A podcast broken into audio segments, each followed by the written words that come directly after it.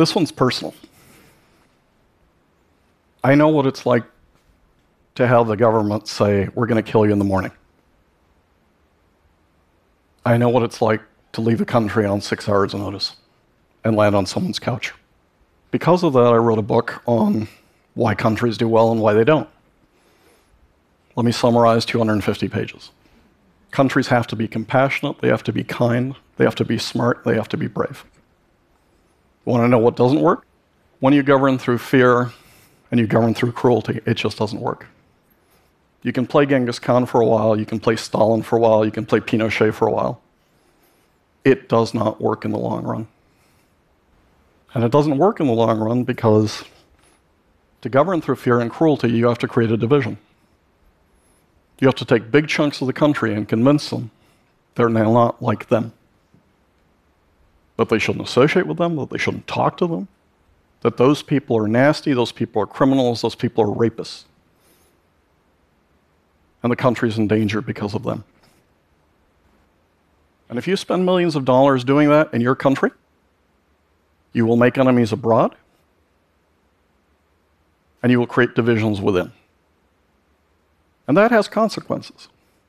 Three quarters of the flags and the borders and the anthems around the United Nations today, they were not there a few decades ago. Those lines that are there today, those flags were created because somebody said, the Scots are not like us, the Welsh are not like us, the Basques are not like us, the Northern Italians are not like us, the Muslims are not like us, the blacks, the whites, the Christians. You create us versus them. You destroy nations. Part of the problem from creating us versus them is it's hard to do. What you have to do is you have to make people believe absurdities. And once people believe absurdities, then they start to commit atrocities. That's the dynamic of this thing. You can't create us versus them. You can't have the massacres you had in Rwanda, you can't have the massacres you had in Yugoslavia, unless if you create this dynamic. Let me summarize current immigration policy. Let's deter them by being as cruel as we can possibly be, and let's target their children. They are going after the children. You have U S lawyers arguing that kids do not need soap or hugs or showers. Adult help or release date.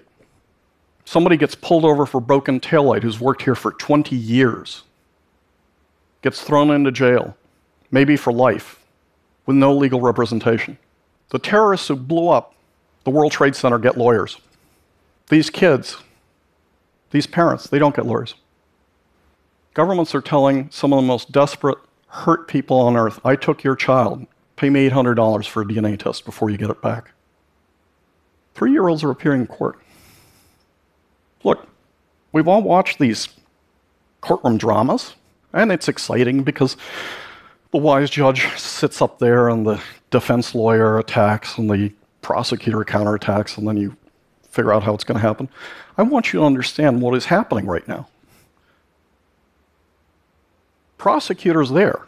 It's the tough prosecutor. Accusing, attacking, on behalf of we the people. The judge is up there, Judge Muckety-Muck, with his black robes.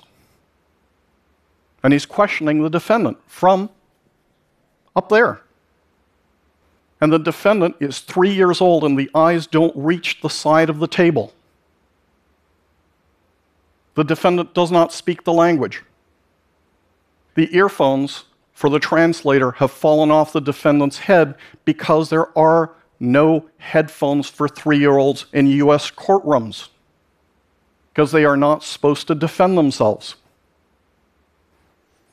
This makes a mockery of justice, it makes a mockery of the prosecution system, it makes a mockery of who we are as a nation. These are absurdities. These are atrocities. This is unbelievable. And we're looking at a bunch of statistics, but I want you to understand this is happening to the housekeeper who brought up your kids. This is happening to the gardener who took care of your house. This is happening to the guy who washed the dishes in the fancy restaurant you went to last week.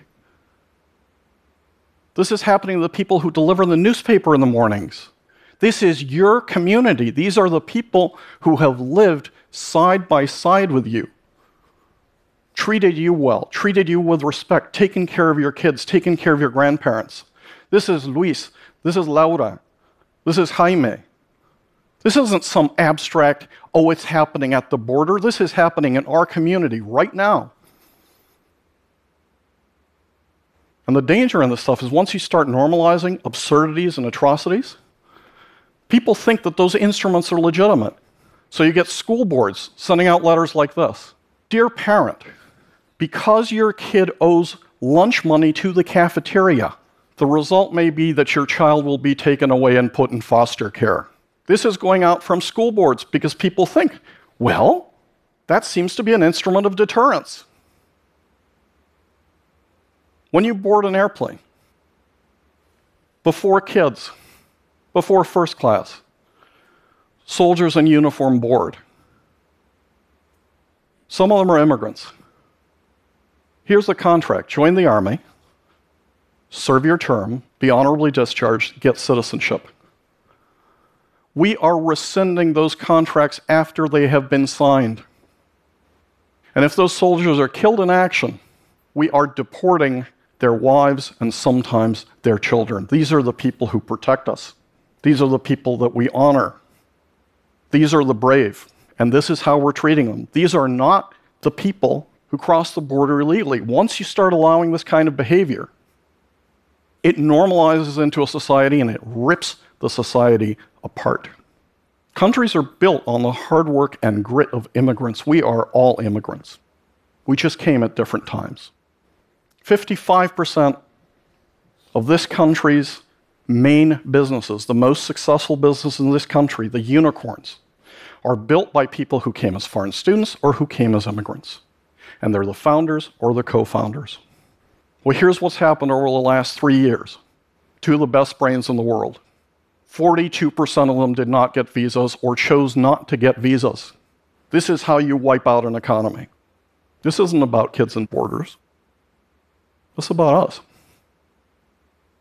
This is about who we are, who we the people are, as a nation and as individuals.